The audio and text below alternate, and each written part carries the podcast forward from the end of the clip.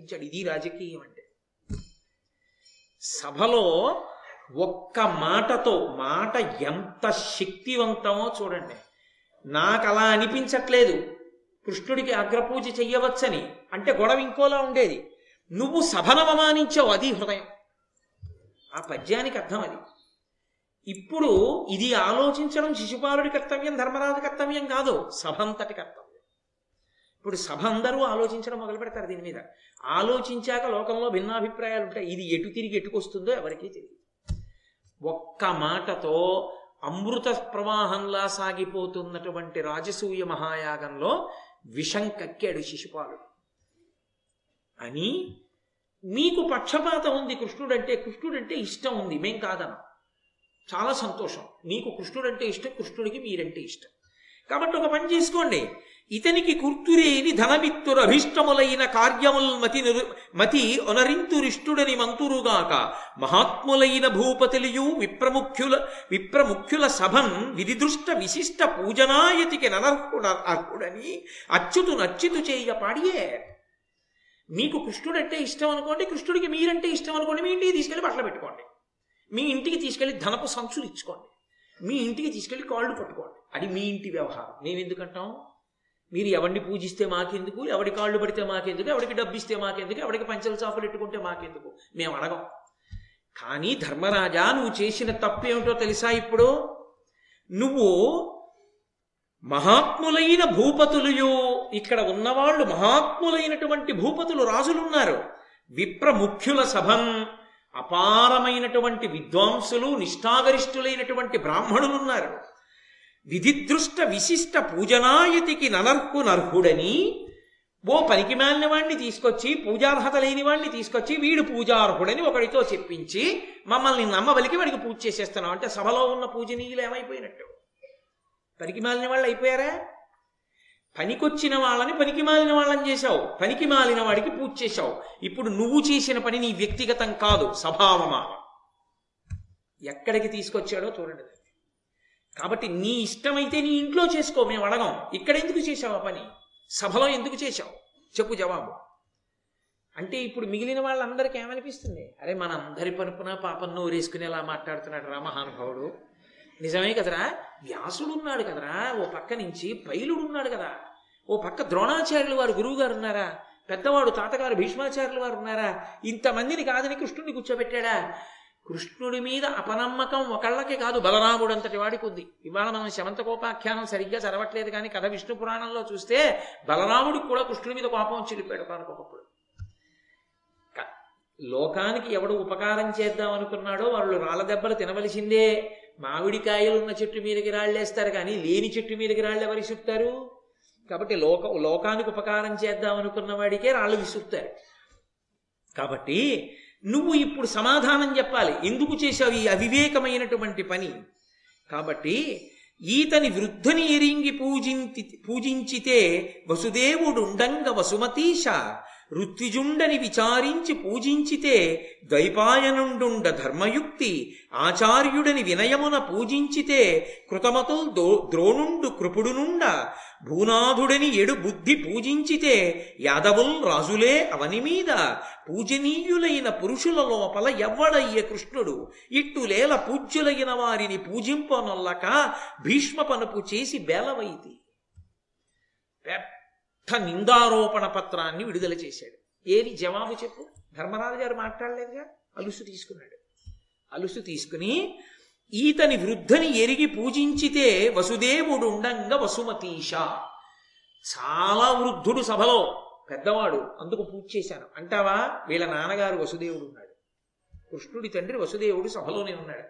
తండ్రి కన్నా వృద్ధుడా కొడుకు? యథార్థానికి వృద్ధుడే. ఎందుకని? ఆయన నాభికమలంలోంచి బ్రహ్మగారు పుట్టారు. బ్రహ్మగారు సృష్టిలో వసుదేవుడు వచ్చాడు. కాబట్టి నిజానికి ఆయనే వృద్ధుడు. యథార్థానికి కృష్ణుడే వృద్ధుడు. కానీ లౌకికంగా శిశుపాలుడేసినటువంటి ప్రశ్న పెద్దవాడని చెప్పి నువ్వు పూజ చేశావనుకుందామంటే కృష్ణుడి తండ్రి అయినటువంటి వసుదేవుడు సభలోనే ఉన్నాడు. కాబట్టి నువ్వు వృద్ధుణ్ణి పూజ చేయలేదు. వసుదేవుడు అవమానింపబడ్డాడు. వసుదేవుడే అవమానింపబడినప్పుడు ఇంకా మిగిలిన వాళ్ళ అవమానం గురించి లెక్క పెట్టవలసిన అవసరమే ఉంది. అందరినీ అవమానం చేశావు. వయసులో ఉన్న వాళ్ళందరూ అవమానింపబడ్డారు. ఎలా విధిస్తున్నాడో చూడండి సభని ముక్క ముక్కలుగా. ఇంతమంది నిజమే నిజమే నిజమే అని ఆలోచన వస్తుంది. ముందు లోకంలో ఉండేటటువంటి పెద్ద లక్షణం ఏమిటంటే పూజనీయత లేదు. అన్నారనుకోండి ఎవ్వడూ ఒప్పుకో అయ్యా మీకు ఎందుకండి గౌరవం అన్నారు అనుకోండి నిజమేనండి నాకెందుకు గౌరవం అంటాడేంటి ఎవడైనా? నోరు నాకు గౌరవం లేకపోవడం ఏమిట్రా అంటాడు. అందుకని పెద్దవాళ్ళు ఉండగా పెద్దవాళ్ళను వదిలి కృష్ణుడికి ఎందుకు చేశావు? ఇప్పుడు పెద్దవాళ్ళందరూ బుగ్గం ఒప్పుకుంటారా అదే కావాలి. విడదీస్తున్నాడు ముక్కలుగా సభని. ఇది ఒక సభ స్వరూపాన్ని ప్రశ్న చేసి సభలో ఉన్న వాళ్ళందరికీ అనుమానం వచ్చేటట్టుగా చేసి యుద్ధ వాతావరణాన్ని సృష్టించి ధర్మరాజుని సంకట స్థితిలోకి నెట్టేస్తున్నాడు. ఇంత రసవత్తరంగా సాగుతూ సంతోషంగా ఉన్నవాడు ఆలోచించుకునే సమయం లేదు ఇప్పుడు. అంత అకస్మాత్ సమస్య సృష్టించాడు. వృత్తిజుండని విచారించి పూజించితే ద్వైపాయనుండుంట ధర్మయుక్తి. పోని చాలా గొప్ప ఋత్విక్కని పూజ చేద్దామంటే బ్రహ్మస్థానంలో కూర్చున్నటువంటి వేదవ్యాసుడు ఉన్నాడు అక్కడ. వేదవ్యాసుడు కన్నా కృష్ణుడు గొప్పవాడా? అంత గొప్ప ఋత్విక్కు కాడుగా యజ్ఞాలు చేయించలేదుగా? మరి ఎలా చేశావు? ఋత్విక్కు కాడు ఆచార్యుడని వినయమున పూజించితే కృతమతుల్ ద్రోణుండు కృపుండు నుండా గురువుగారిని పూజించావా? ఇక ఎవరు అడగడానికి లేదు. ఆయనకు వచ్చా రాదా? నీకు అనవసరం. ఆయన మా గురువుగారు. అని పూజ చే చేశానంటావా? సభలోనే నీ గురువులైనటువంటి ద్రోణాచార్యుల వారు కృపాచార్యుల వారు ఉన్నారు. వారిని పక్కన పెట్టేశాం. గురువులు పనికి రాలేదు. పెద్దవాళ్ళు పనికి రాలేదు. వ్యాసుడే పనికి రాలేదు. ఇక పైలాగులు ఎందుకు పనికొస్తారు నీ దృష్టిలో? భూనాథుడని ఎడు బుద్ధి పూజించితే యాదవుల్ రాజులే అవని మీద. పోని రాజండి కృష్ణుడు అందుకు పూజ చేశాడండి అందామా? రాజండి అని పూజ చేయడానికి అసలు యాదవులకి ఈ భూమండలం మీద ఎప్పటినుంచియో అధికారం లేరు వాళ్ళు రాజులే కారు. ఇవాళ కృష్ణుడు కాదు. వాళ్ళ వంశంలో ఎవరు రాజులు కారు? అందులో ఒక దిప్పి పొడుపు ఒకటి ఉంది. ఎందుకుందో తెలుసా? ఒకనకొకప్పుడు మహానుభావుడు నహుషుడు ప్రియంవద అనబడేటటువంటి ఒక స్త్రీని వివాహం చేసుకున్నాడు. ఆ ప్రియంవద నహుషులకు యయాతి జన్మించాడు. ఆ యయాతి అరణ్యంలో వెళ్ళిపోతుండగా మీరు ఆదిపర్వంలో విన్నారు. నూతిలో పడిపోయింది దేవయాని. దేవయాని నూతిలో పడిపోవడానికి కారణం శర్మిష్ఠ దేవయాని దెబ్బలాడుకున్నారు. ఏదో ఆవిడ బట్టలు ఈవిడ కట్టుకుందని కోపం వచ్చి తోసేసింది రాజు కూతురు శర్మిష్ఠ. ఆ దేవయాని నూతిలో పడిపోయింది. వాళ్ళందరూ వెళ్ళిపోయారు. దేవయాని అరుస్తుంటే అటుగా వెళ్ళిపోతున్నటువంటి యయాతి చూసి కుడి చేత్తో ఆమెను పైకి లాగాడు. లాగినప్పుడు నా కుడి చేయి పట్టుకున్నావు కాబట్టి మన ఇద్దరికీ పాణిగ్రహణం అయిపోయిందండి దేవయాని. ఆయన హడిలిపోయాడు. ఇది అక్కడ ఒక నూతిలో పడిపోతే ఎలాగే నేను పాణిగ్రహణం నేనెక్కడ చేశాను నువ్వు బ్రాహ్మణ కాంతం అన్నాడు. మా నాన్న నడుగు అంతకన్నా గొప్పవాడివా అని శుక్రాచార్యుల వారిని తీసుకొచ్చింది శుక్రాచార్యుల వారు అన్నాడు తప్పు లేదు క్షత్రియుడు బ్రాహ్మణ కాంతని స్వీకరించచ్చు ఈమెని వివాహం చేసుకోవాలి అంతకుముందే ఆమె శర్మిష్ట మీద కోపం వచ్చి ఊరి విడిచి శుక్రాచార్యుల వారిలో విడిపోతుంటే వృషపర్భుడు వచ్చి శర్మిష్ట తండ్రి శుక్రాచార్యుల వారి కాళ్ళు పట్టుకున్నాడు. కూతురు రణపింకి శర్మిష్ఠని దాసిని చేస్తేనే అంగీకరిస్తానంది. రాజు రాజ్యక్షేమం కోసం తన కూతుర్ని దేవయానికి దాసిగా ఇచ్చేశాడు. ఈమె యయాతిని వివాహం చేసుకుని తాను కాపరానికి వెళ్ళిపోతూ తన అభ్యున్నతిని తన యొక్క ఔన్నత్యాన్ని చూసి శర్మిష్ఠ ఏడవాలని బ్రాహ్మణకాంత రాజుని వివాహం చేసుకుని ఎంత ఆనందంగా ఉందో చూసి ఏడవాలని శర్మిష్ఠని కూడా తీసుకెళ్ళింది దాసిగా. తానొకటి తెలిస్తే ఈశ్వరుడు ఒకటి తెలుస్తాడు. ఒక రోజున అనుకోకుండా శర్మిష్ఠం చూశాడు యయాతి. ఆమె పుత్రభిక్షను అడిగింది క్షత్రియుడివి నేను క్షత్రియ కాంతని ఇలా ఉండిపోయాను నాకు పుత్రుల్ని ప్రసాదించమని. పుత్రదానం చేశాడు యయాతి. ఆమెకి కొడుకులు పుట్టారు. తర్వాత దేవయానికి తెలిసిపోయింది విషయం. తెలిసిపోయి తండ్రికి చెప్పింది. తండ్రి శుక్రాచార్యుల వారు ప్రథమ కోపం. ఆయన అన్నాడు నా కూతుర్ని బాధ పెట్టావు కనుక నువ్వు అకాల వృద్ధాప్యాన్ని పొందు. నువ్వు వృద్ధాప్యంతో బాధపడన్నాడు యయాతి ముషిలివాడైపోయాడు. యయాతి ముషిలివాడైపోయి అతనికి ఇంకా భోగి ఇచ్చ పోలేదు. అందుకని తన భార్య అయినటువంటి దేవయానికి ఇద్దరు కుమారులు యదువు తుర్వసు వాళ్ళిద్దరినీ పిలిచి ఉదయ నా వృద్ధాప్యం మీరు పుచ్చుకోండిరా కొంతకాలం నేను భోగాలు అనుభవించి మళ్ళీ మీ మీకు మీ యొక్క యవ్వనాన్ని ఇచ్చి నా వృద్ధాప్యాన్ని పుచ్చుకుంటానన్నాడు. శుక్రాచార్యులు వారు అవకాశం కల్పించాడు. వాళ్ళిద్దరన్నారు వృద్ధాప్యం వస్తుందంటే ఇది భయం? ఇప్పుడు ఎవడు గుచ్చుకుంటాడు మధ్యలో? మేము మాత్రం భోగాలు అనుభవించద్దా మాకొద్దు నీ యవ్వనం నీ వృద్ధాప్యం నా వృద్ధాప్యం పుచ్చుకోవడానికి ఇష్టపడలేదు కాబట్టి ఇక నుంచి మీకు రాజ్యాధికారం లేదు అవతల పోమన్నాడు కాబట్టి అసలు యయాతి కడుపున పుట్టినటువంటి యదువు దగ్గర నుంచే రాజ్యాధికారం లేదు. ఆ యదువు వంశంలో వచ్చిన వాళ్ళు యాదవులు అందులోని వాడు కృష్ణుడు. మరి యయాతి రాజ్యం ఎవరికి వెళ్ళింది?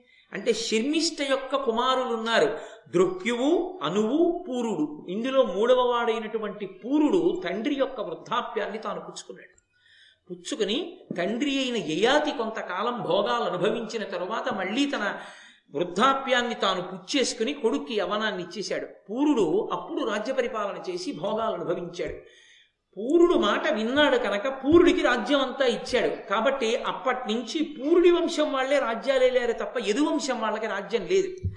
కాబట్టి అసలు ఇవాళ రాజ్యం పోగొట్టుకుని రాజు కాకపోవడం కాదు. మొదటి నుంచి యదువంశానికి రాజ్యాధికారమే లేదు. తండ్రి మాటే వినని వాళ్ళు వీళ్ళు. అది ఎత్తి పొడుపు.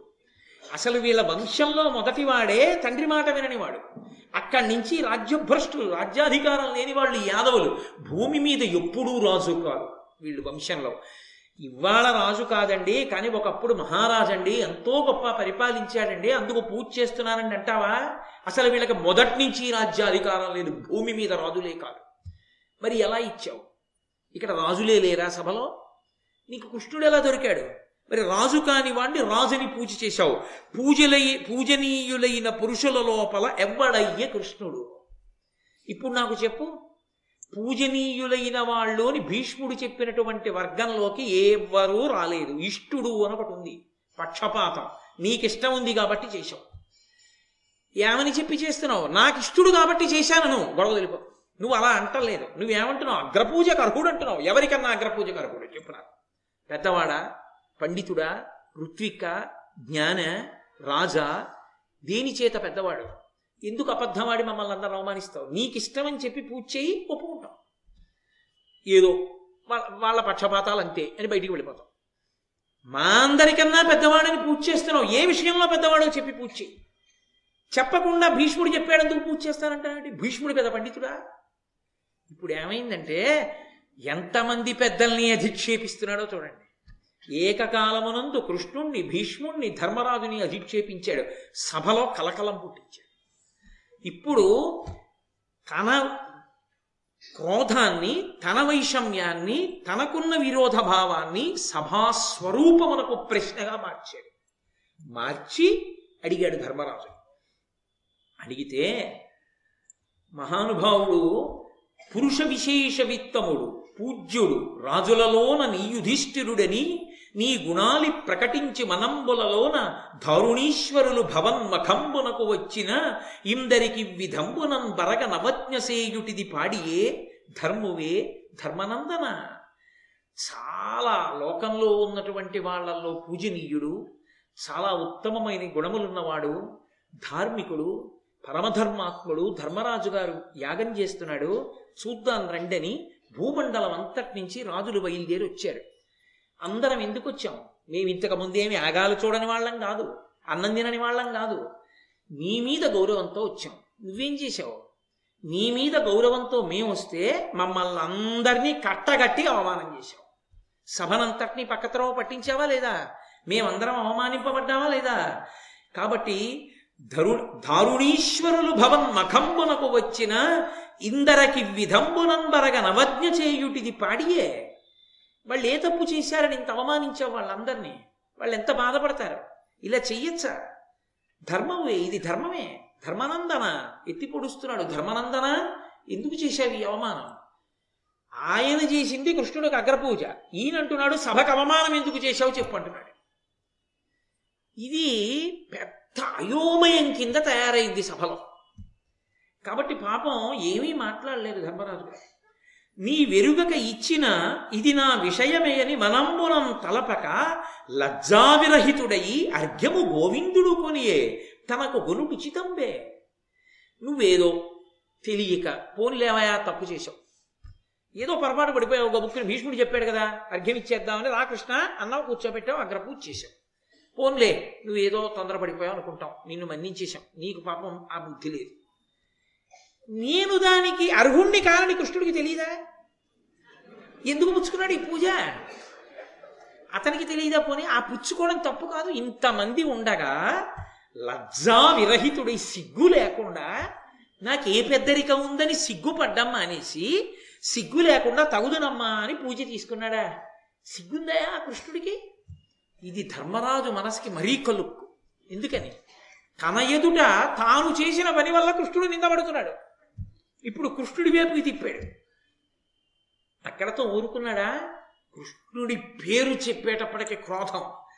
చన బేడికి దారక్రియయును చెవిటికి మధుర గీతియును చీకునకు అత్యునపమ స్వరూప దర్శనమును చేయుటబోలు కృష్ణు పూజించుటిలా. ఒక నపుంసకుడికి తీసుకెళ్ళి అందమైన కన్యనిచ్చి వివాహం చేయడం ఎటువంటిదో పుట్టు చెవిటి వాడికి ఏమీ వినపడిన వాడి దగ్గరికి వెళ్ళి మధురాతి మధురమైనటువంటి ఒక పాట పాడడం ఎటువంటిదో పుట్టుకతో కళ్ళు లేనటువంటి అంధుడి దగ్గరికి వెళ్ళి ఒక మంచి రూపాన్ని చూపించి చూసి ఆనందించవయా అనడం ఎటువంటిదో ఈ కృష్ణుడు అందరిలోకి పూజనీయుడని చెప్పి పూజ చేయడం అలా ఉందన్నాడు. అని గబగబా తన వాళ్ళందరితోనూ లేవండ్రా ఇంకా ఎందుకు మీకు అవమానం సరిపోలేదేమిటి ఇంకా కూర్చున్నారు ఒక్క జవాబు చెప్పట్లేదు ఇంకెందుకురా? తెలిసిపోయింది లేవండి అన్నాడు. అనగానే లేచిపోయే వాళ్ళు కొంతమంది ఉంటారు. అంటే ఆ సభలోనే అప్పటికప్పుడే ఎంతమంది మనసు మారిందో చూడండి. తన వాళ్ళందరితో లేచి సభలోంచి వెళ్ళిపోతున్నాడు. అప్పుడూ ఊరుకున్నాడు అనుకోండి ధర్మరాజు. ఏమంటారు ధర్మరాజుని? తప్పు చేశాడు జవాబు చెప్పుకోలేకపోయాడు. అందుకని వెళ్ళిపోయాడు శిశుపాలుడు. తాను యజమాని అయి తాను ఇంటికి వచ్చినటువంటి అతిథుల్ని ఇంత అవమానించాడు. ఏమి ధర్మరాజు అంటుంది లోకం. అందుకని ధర్మరాజు గారు గబగబా పరిగెత్తాడు ఆయన వెంటనే భీమున్నో అర్జునున్నో పిలిచి వాడి కుత్తుక అనగలడు. అదే ఇంకొక చోట అయితే ఇంకొక ప్రదేశం అయితే కుత్తుకు కోయిస్తాడు. ఇది ధర్మరాజు యొక్క ధర్మం. తాను యజమాని. తను పిలిచాడు అందరినీ. అందరూ తను పిలిస్తే వచ్చారు. తన అవమానం చేశానని శిశుపాలుడు అంటున్నాడు. శిశుపాలుణ్ణి కూడా తానే ఆహ్వానించాడు. ఆ శిశుపాలుడు వెళ్ళిపోతున్నాడు అందరితో. వెళ్ళిపోతుంటే మిన్నకున్నాడు అనుకోండి. కృష్ణుడి మీద పక్షపాతం దేవుడెరుగు. శిశుపాలుడు వెళ్ళిపోతున్న ఊరుకోవడం తప్పు కదూ? ఇంటికొచ్చిన అతిథి వెళ్ళిపోతుంటే బతిమాలైనా వెనక్కి తీసుకురావాలా? ఉండవయా అంత తొందరపడితే ఎలా? తప్పో ఒప్పో జరిగింది అని చెప్పి వెనక్కి తీసుకొచ్చి అన్నం పెట్టి మర్యాద చేసి పంపించాలా? లేకపోతే ధర్మరాజు గారి ధర్మం ఏమైపోతుంది? నేను మీతో మనవి చేశా. ధర్మం అన్నది మీరు కూర్చున్న కుర్చీని బట్టి ఉంటుంది. అప్పుడు ధర్మరాజు ఎవరు? ఇంతమంది అతిథులకు తాను పిలిచిన వారందరికీ కూడా తానే స్వయంగా వాళ్ళ యొక్క సౌకర్యాన్ని చూడవలసిన కర్తవ్యమునందున్నవాడు. పట్టించుకోకుండా పోతే పోను వదిలేస్తే తన ధర్మం పోలా? అందుకు పరిగెత్తాడు. పరిగెత్తి గబగబా శిశుపాలుడి చేతులు పట్టుకుని మాట్లాడుకుందాం రావయ్యా లోపలికి కోప్పడకని చెప్పి గబగబా తీసుకొచ్చి ఆయన కర్మ. ఎవరు? సార్వభౌముడు. ధరణీ మండలాన్నంతటినీ గెలిచారు తమ్ముళ్ళు. వెళ్ళి శిశుపాలుణ్ణి బతిమాలుకుని తీసుకొచ్చి కుర్చీలో కూర్చోపెట్టి వాళ్ళ వాళ్ళందరినీ కూర్చోపెట్టి మెత్తని మాటలతో చురకతో మొదలుపెట్టాడు. అప్పటికి కొంత ఆలోచించుకున్నాడు కదా ఇవన్నీ వింటూను. భూరి గుణోన్నతులనదగు వారికి ధీరులకు ధరణీ వల్లభులకు వాక్పారుష్యము చన్నే. మహాదారుణమది విషము కంటే దహనము కంటెన్. పోన్లే ఎవరు పెద్దవాళ్ళు అన్న విషయాన్ని పక్కన పెట్టు. అది పెద్దవాళ్ళకి చేసిన పూజ సరిగ్గా లేదు అని చెప్పగలగడానికి ఏముండాలి పెద్దరికం ఉండాలా? పెద్దరికం అన్న మాటకు అర్థమేమిటి ముందు వాక్పారుష్యం లేకుండా ఉండాలా? మాట కఠినంగా లేకుండా ఉండాలా? అది నీకుందా? నువ్వు పెద్దరికాన్ని ప్రశ్నించడానికి కృష్ణుడు పెద్ద అని మేం చేసిన పూజ తప్పు అని చెప్పడానికి ఆ పెద్దరికం నీ భుజాల మీద వేసుకోవడానికి ఆ పెద్దరికానికి ఉండవలసిన మొట్టమొదటి లక్షణమైనటువంటి వాగ్ సౌమ్యము నీకెక్కడుంది? సౌమ్యంగా మాట్లాడుతున్నావా? భీష్ముణ్ణి తప్పు పట్టావు? నన్ను తప్పు పట్టావు? కృష్ణుణ్ణి తప్పు పెట్టావు? సభని విడదీసి మాట్లాడుతున్నావు? నేను అవమానం చేసేసానంటున్నావు నా జవాబు విన్నావా? వినలేదు? ఆ వాక్పారుష్యము ఎంత ప్రమాదకరమో తెలుసా? దారుణ దారుణమది విషము కంటే దహనము కంటే. అది విషం కంటే కూడా భయంకరమైంది. దహనము కంటే కూడా భయంకరమైంది. ఎందుకో తెలుసా? ధర్మరాజు గారు ఈ మాట అన్నాడు అంటే ఉత్తినే అనలేదు. మనుష్యుడు జీవుడు లోపల ఉన్నటువంటి వాడు మళ్ళీ ఉత్తర జన్మ తీసుకునేటప్పుడు ప్రధానమైనటువంటి కారణములు రెండు ఉంటాయి ఒకటి రాగం రెండు ద్వేషం రెండు సమానమైన పదును. రాగము అంటే ప్రేమ. ఏదో భార్య మీదో బిడ్డల మీదో ధనం మీదో స్నేహితుల మీదో కాంక్ష పెట్టుకుని వెళ్ళిపోయాడు అనుకోండి చిట్ట చివర బయటికి వెళ్ళిపోయేటప్పుడు జీవుడు అటువంటి కోరికతో వెళ్ళిపోయాడు అనుకోండి వెళ్ళిపోతే తిరియక్కుల్లోకి వెళ్ళిపోతాడంటే వెన్నుపాం భూమికి అడ్డంగా ఉండే ప్రాణిగా పుడతాడు. ఏ కుక్కో పందో పిల్లో అలా వస్తాడు. సమానమైన బలం దేనికో తెలుసా? విరుద్ధ భావనతో విరోధి భావనతో ఎవరి మీదో కక్ష పట్టి ఉన్నాడనుకోండి మనస్సు అలాగే పట్టుకుంటుంది. మీరు చూడండి అది మనసుకున్న తమాషా. చాలా విపరీతమైన ప్రేమ ఉందనుకోండి పట్టుకుంటుందండి. మీరు గుడికి వెళ్ళండి సహస్ర దీపాలంకార సేవకి వెళ్ళండి. శ్రీశైలం వెళ్ళండి గంగానదిలో స్నానానికి తీసుకెళ్ళండి. ఎవరంటే పిచ్చి ప్రేమో వాళ్ళనే తలుచుకుంటుంది ఎక్కడికి వెళ్ళనివ్వండి. అది ఉంటే ఎంత బాగున్నాం అది ఉంటే ఎంత బాగున్నాం అది ఉంటే ఎంత బాగున్నాం అంటూ ఉంటాడు. తలుచుకుంటూ ఉంటాడు. ఒకళ్ళ మీద విపరీతమైన ద్వేషం ఉందనుకోండి. ఆ ద్వేషంతో కూడా వాళ్ళని స్మరిస్తూ ఉంటాడు. మీరు ఎంత ప్రసన్నమైన వాతావరణంలోకి తీసుకెళ్ళి కూర్చోపెట్టండి దేవాలయంలోకి తీసుకెళ్ళి కూర్చోపెట్టండి గంగానది ఒడ్డున కూర్చోపెట్టండి. మనసు లోపల మాత్రం వాళ్ళని తలుచుకుంటూ ఉంటాడు. ఎవరి మీద కక్ష ఉందో వాళ్ళని తలుచుకుని. అంత మాట అన్నాడు. నేను ఆ రోజున చెప్పలేకపోయాను బలహీనుడిని అయిపోయాను. చెప్తాను ఏదో రోజు నాకు రాకపోదు. అలా లోపల లోపల ఉడికిపోతుంటాడు మనసు వదలదు దాన్ని. వదలకపోతే ఏమవుతుందంటే తరచు తరచు తరచు తరచుగా స్మరిస్తుంటే ప్రాణోక్రమణ సమయమునందు పట్టుకుంటుంది. పట్టుకుని వెళ్ళిపోతే మళ్ళీ తిరిగి ఎక్కువగా వస్తుంది. భూమికి విన్నుపం అడ్డంగా ఉన్నటువంటి ప్రాణిగా వస్తుంది. అందుకే ఈ శరీరం కాలిపోవచ్చు. కానీ ఎవరో ఒకరన్న మాట చేత పొడుచుకుని పొడుచుకుని పొడుచుకుని పొడుచుకుని బతకడం వల్ల ఏమవుతుందంటే వెన్నుపాం అడ్డంగా ఉన్నటువంటి వాడిగా మళ్ళీ పుట్టవలసి వస్తుంది. అందుకే ఒకటి వాక్పారుష్యము మాట యందు చాలా కాఠిన్యత తీవ్రత వ్యగ్రత అనేటటువంటివి ఇంకొకడిని జన్మ జన్మాంతరముల ఎందు కిందకి తోసేస్తాయి. అంత పెద్ద శిక్ష వేస్తాయి అవి. మీరు ఎందుచేతనంటే ఒక్క లెంపకాయ కొట్టారనుకోండి కాసేపటికి నొప్పి తగ్గిపోతుంది. ఓ తొడపాశం పట్టారనుకోండి కాసేపటికి మచ్చపోతుంది కానీ అనరాని మాట ఒక్కటి అన్నారనుకోండి కడుపున్ రంపపు కోత కోయునదియే గాయాలు కాకుండినన్ అంటాడు బలిజేపల్లి వారు కడుపుని రంపం పెట్టి గాయం తెలియకుండా కోసినా అంత బాధ ఉండదేమో అనకూడని మాట అంటే బ్రతికున్నంత కాలం అంత బాధగా ఉంటుంది. విషం పుచ్చుకున్నవాడు లోపల వేడి పుట్టి మంట పుట్టి వ్రణాలు పుట్టి ఎలా బాధపడతాడో అనకూడని మాట అనీసినటువంటి వాడు అంత తప్పు చేసిన వాడు అవుతాడు.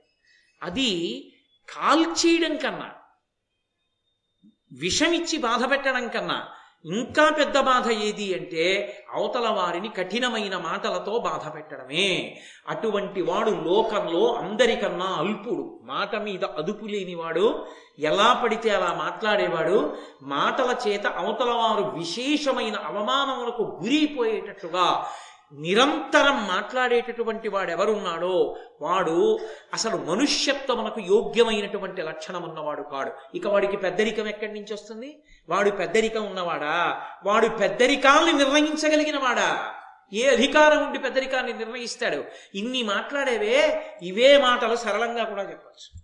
ఇంత పారుష్యంతో మాట్లాడేవే ఇంత వాక్పారుష్యం ఉన్నవాడివి విషం కన్నా మంట కన్నా భయంకరంగా మాట్లాడగలిగిన వాడివి. ఏ పెద్దరికం ఉందని పెద్దరికం నెత్తిన వేసుకుని పెద్దరికాలని నిర్ణయం చేస్తున్నావు.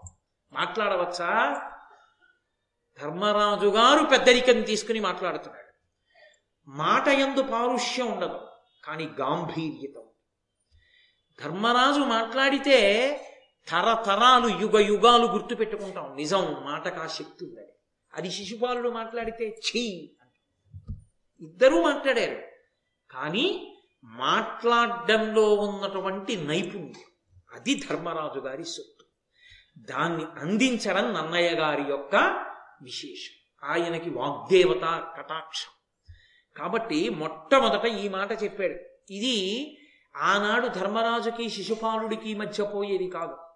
అన్నిటికన్నా పరమేశ్వరుడు మనుష్య జాతికి ఇచ్చిన గొప్ప వరం అంటూ ఏదైనా ఉంటే ఒక్కటే. మాట ఒకటే. ఆ మాట ఒక్కదాని వల్లే తరించిపోవచ్చు. మీరు ఎవరికీ అన్నం పెట్టలేకపోయానని బెంగలేదు మంచినీళ్ళు ఇవ్వలేకపోయానని బెంగలేదు మణిభూషణాదులు ఇవ్వలేకపోయానని బెంగలేదు. కష్టంతో ఉన్నవాడు వచ్చినప్పుడు ఓదార్పు మాట మనసారా మాట్లాడగలిగితే చాలు. వాడికన్నా ధన్యుడు లేడు.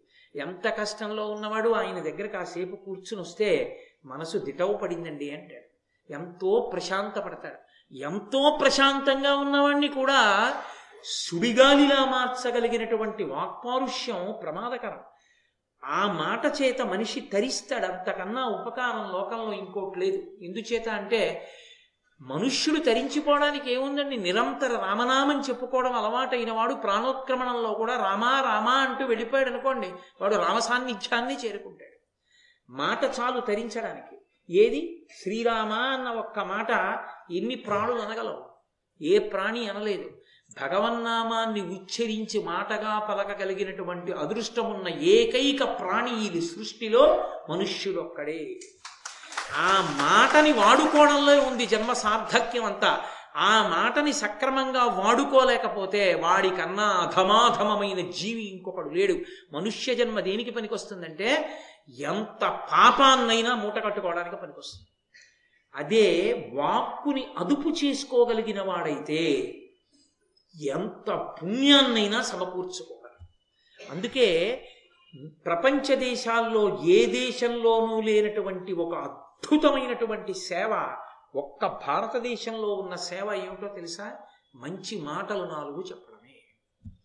నాలుగు మంచి మాటలు చెప్తే చాలు. దీనికోసమే మాట్లాడకుండా తమలో తాము రమించగలిగినటువంటి మహానుభావులు నోరు విప్పి మాట్లాడారు.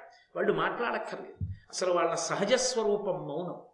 వాళ్ళు నిశ్శబ్దంగా ఉండి తమలో తాము రమిస్తూ ఉంటారు. మాట్లాడితే వాళ్ళ మౌనానికి భంగం ఆత్మస్వరూపానికి భంగం మనసు పనిచేసింది కాబట్టి వాక్కు మనసు పనిచేసాయి కాబట్టి. అయినా వాళ్ళు మాట్లాడారు. ఎందుకు మాట్లాడారు? అవతల వాళ్ళని ధరింప చేయడానికి మాట్లాడారు. తమ సహజ స్థితిని విడిచిపెట్టి మనని అనుగ్రహించడానికి మాట్లాడారు. అందుకని అనుగ్రహ భాషణమైంది. లేకపోతే ఆత్మస్థితి ఎందున్న వాళ్ళకి మాట్లాడవలసిన అవసరం లేదు సార్. లోకోద్ధరణ కొరకు మాట్లాడతారు వాళ్ళు. శంకరులు అందుకు మాట్లాడారు పరమాచార్య అందుకు మాట్లాడారు భగవాన్ రమణులు అందుకు మాట్లాడారు రామకృష్ణ పరమహంస అందుకు మాట్లాడారు మహాపురుషులైన వాళ్ళు చంద్రశేఖర భారతీ స్వామి అందుకు మాట్లాడారు. తప్ప మాట్లాడకుండా ఉన్నంత మాత్రం చేత పొద్దుపోక మాట్లాడిన వారు కాదు. మాట్లాడకుండా నేను ఉండిపోతే ఇంతమంది జీవితాలు ఎలా బాగుపడతాయన్న అపేక్షతో అనుగ్రహించి మాట్లాడారు. అందుకనది అనుగ్రహ భాషణాలయ్యాయి లోకానికి ఉత్తారకములయ్యాయి అవి ఉద్ధరించాయి లోకాన్ని. అందుకే భారతదేశానికి అంత గొప్ప ప్రఖ్యాతి ఎక్కడి నుంచి వచ్చిందంటే మహాపురుషుల మాటల వలన వచ్చింది. ఆ మాట మాట్లాడడంలో ఉంది గొప్ప. జిహ్వాగ్రే వర్తతే లక్ష్మి జిహ్వాగ్రే మిత్రబాంధవా జిహ్వాగ్రే బంధనం ప్రాప్తి జిహ్వాగ్రే మరణం ధ్రువం. మాటల చేత దేవతలు మన్నన చేసి వరంబులిత్తురు. మాటల వలన దేవతలు మన్నన చేసి వరాలిస్తారు. మాటల చేతనే బంధనంలో పడతాడు. మాటల చేతనే చిట్ట చివరికి మృత్యువుని తెచ్చుకుంటాడు నా నోరు మంచిదైతే అందరూ నాకు మిత్రులే. ఒక ఆయన గడుసుతనానికి ఒక చోట ఒక- ఒక విషయం చెప్పాడు. పళ్ళు నవ్వులుతుంటే నాలుక పళ్ళ కిందకి తోస్తూ ఉంటుంది. తోస్తుంటే అవి నవ్వులుతాయి నవ్వితే చక్క నాలుక వివిధ రుచులు చూస్తూ ఉంటుంది. మీరు పదార్థాలన్నిటినీ కూడా అంత కఠినమైన వాటన్నిటినీ నవ్వులుతున్నారు కదా నేను తోస్తూ ఉంటే ఇంత ఉపకారం చేస్తున్నారు కదా ఓ దంతములారా మీరు నన్ను ఎప్పుడూ నలిపేయట్లేదు. మీకు నేను ఏదైనా ఉపకారం చేద్దాం అనుకుంటున్నాను మీకేం కావాలి చెప్పండి నేను చేస్తానంది నాలుక. ముప్పై రెండు పళ్ళు కలిసి అన్నాయి నువ్వు మాకు చెయ్యగలిగిన ఉపకారం ఒక్కటే. నీకు తోచినట్టు నువ్వు మాట్లాడు. మాట్లాడేది నువ్వు. పళ్ళు రాలిపోతాయని మమ్మల్ని అంటారు.